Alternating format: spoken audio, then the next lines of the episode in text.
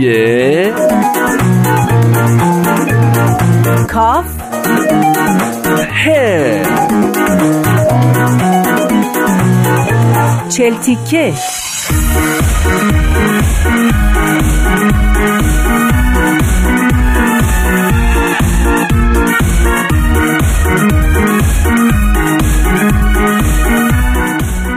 شنوندگان عزیز با درود. به برنامه چهل تیکه خوش اومدید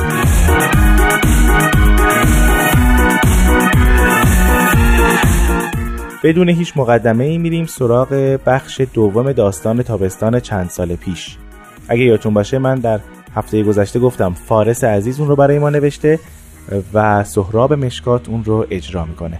هفته پیش شنیدیم که پدر شخصیت اصلی داستان او رو مجبور کرد که در تابستان به کلاس های مختلفی بره و هر روزش رو با یک کلاس پر کرده بود.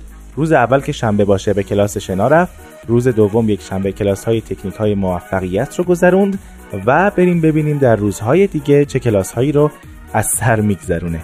با هم بریم بشنویم.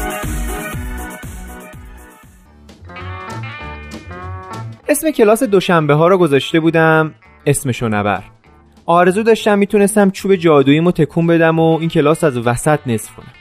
پدرم عقیده داشت که این تقصیر رسانه و جامعه است که میگن فلان کار دخترونه است یا مگه مردم از این کارا می‌کنه. به من می‌گفت ببین بچه به نظرم حق ما مردا رو تو طول تاریخ خوردن.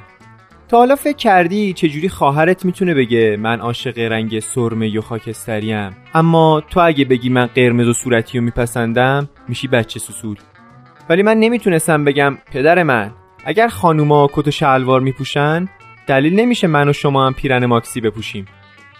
پدرم کلا آدم جالبیه هر دوشنبه صبح که هر کدوم از دوستان به هم زنگ می‌زدن و در مورد بعد از ظهرم میپرسیدن از دلایل متنوعی واسه پیچوندن استفاده می‌کردم.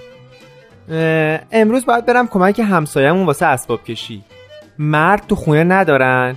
از من خواهش کردن که برم کمک. امروز جلسه ساختمونه. گفتن مردای ساختمون بیان. کار مردونه است. چون بابام خونه نیست تنها مرد خونه منم. می‌دونید اگه میفهمیدن که من باید بعد از ظهر برم کلاس آموزش گوبلندوزی و بافتنی حتما رنگ قرمز و صورتی پیرن ماکسی و حتی چیزای دیگر رو به من نسبت می‌دادن و انگشت نمام می‌کردن. بعد از ظهر اولین جلسه کلاس یکم این پا پا کردم و کاری کردم که دیرتر برسم. تا وارد شدم یکی از شاگردای اونجا نظرم رو جلب کرد. نگاش کردم نگام کرد. لبخندی به زدم اخم تحویلم داد. دقت کردم دقت کرد پدرم بود. با چشماش قرمز شده بودن از اینکه چرا دیر به کلاس رسیدم منو بدرقه کرد تا سر جام بشینم. چند بار دیگه زیر چشی پاییدمش تا مطمئن بشم. خودش بود. این دقیقا پدر من بود که با شوقی فراوان برای یادگیری معلم کلاس بافتنی و گوبلندوزی رو نگاه می‌کرد و به صحبتاش گوش می‌داد. معلم کلاس اونقدر خانوم جذابی بود که به نظرم اگه کسی تو این کلاس حواسش جمع بوده و چیزی یاد گرفته باشه یا آدم سربزیری بوده یا خودش زن بوده. یهو خانم معلم در حالی که به پدرم اشاره می‌کرد گفت ایشون از شاگردای خوب و قدیمی من هستن.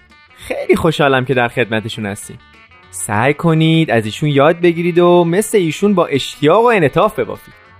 پدرم در حالی که از زیر سیبیلاش لبخند ملیحی به کلاس هدیه می‌داد گفت من هر چقدرم سر کلاس شما حاضر بشم بازم دلم می‌خواد دوره بعدی رو شرکت کنم. میام که تمرین کنم دستام خوش نشن و منعطف بمونن. خانم معلم اضافه می‌کرد نگو اینجوری یکی از زیر دوتا از روهای تو معروفه. هر دو با هم خندیدن و من به این فکر می‌کردم که پدرم چه کنترل نفسی داره. ولی اگر مادرم این دیالوگا رو می‌دید و میشنید بیشتر با یکی از زیر دو تا از روهای خانم معلم کار داشت تا با خصوصیات اخلاقی همسرش. بعد از چند جلسه که کارهای پدرم رو دیدم دوزاری مفتاد که تمام تابلوهای گوبلن خونمون و شالگردنهایی که من و خواهرم داشتیم حاصل انطاف دست پدرمون بود. پدرم هیچ فرصتی رو واسه یادآوری تمرینای این کلاس از دست نمی‌داد. مثلا وقتی همه فامیل دور هم جمع شده بودیم بدون هیچ مقدمه خاصی می‌گفت اون کشوافی که باید واسه دوشنبه حاضر کنی یادت نره. یا مثلا وقتی دوستان به خونه ما می اومدن با چند تا نخ رنگی وارد اتاق می‌شد و رو به من می‌گفت اگه گفتی کی دلش می‌خواد عکس یه پروانه خوشگل و گوبلندوزی کنه؟ گفته بودم که کلا آدم جالبی.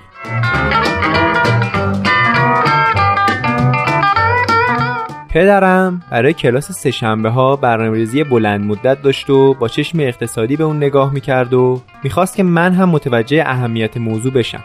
یه بار گفت این کلاس از نون شب واجب تره الان رو نگاه نکن که همه علکی سر و صدا می‌کنن که زبون انگلیسی جهانگیر شده یا چین بازار جهانی رو می‌گیره دستش. مطمئن باش تا چند سال دیگه مغولستان دنیا رو به چنگ میاره اینا قبلا هم ثابت کردن که این کارن. بعد دهنش رو نزدیک گوشم گرفت و آروم گفت اینی که الان میگم بین خودمون باشه. می‌تونستی که مغلا جاسوس میفرستن تو کارخونه و بازارهای چین تا چم و خم کارا رو یاد بگیرن؟ چون همشون هم شبیه همن تابلو نمیشن. بعد لبخند کجی به من زد و چند بار سرش رو تکون داد و رفت. من موندم و نگاه کردم به دور شدن قهرمان زندگیم. پدرم چون زیاد مطالعه می‌کرد معمولا تو پیشبینی دقیق بود.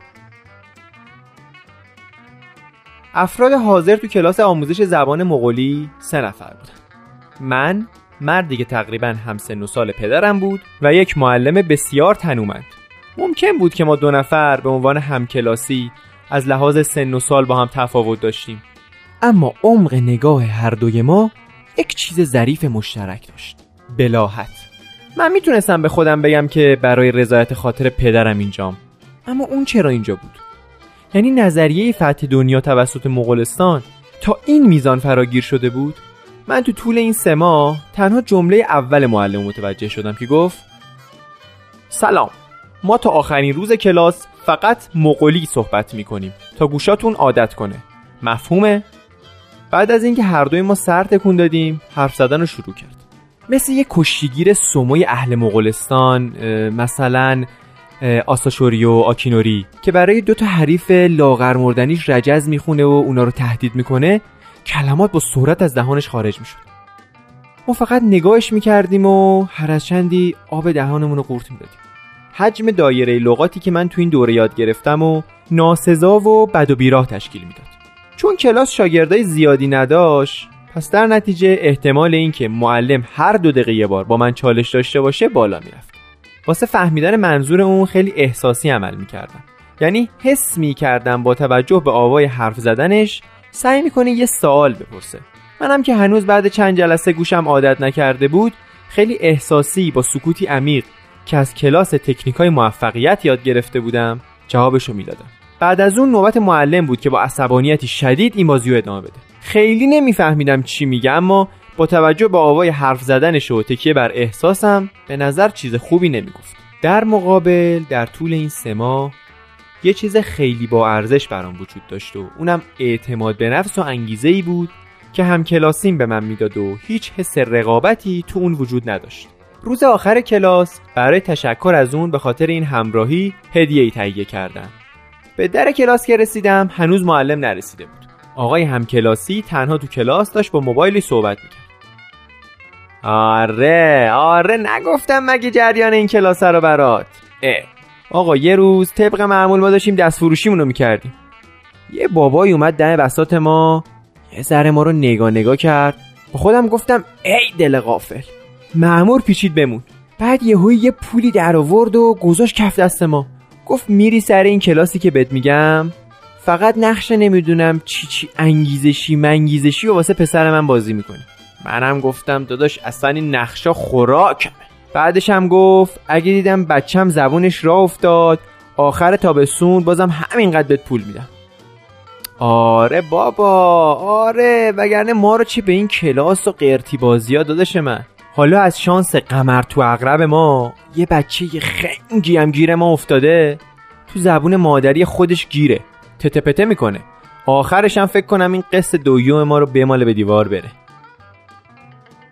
راستشو بخواید ضربه روحی سختی بود اما یادآوری دلسوزی پدرم واسه خودم مرهمی بود برای این زخم یکی دو روز پیش بعد از چند سال که از کلاس آموزش زبان مغولی میگذشت روی میز چند تا کاغذ دیدم و یه کتاب پدرم روی کاغذا چیزایی نوشته بود دلایل شکست مغولستان آیا جاسوسان مغولی خیانت کردند؟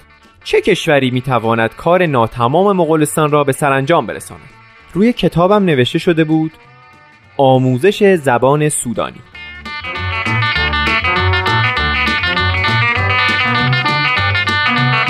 خب عزیزان بسیار از شما ممنونم که با ما همراه بودید. از سهراب مشکات هم سپاسگزارم که این داستان را برای ما خوند.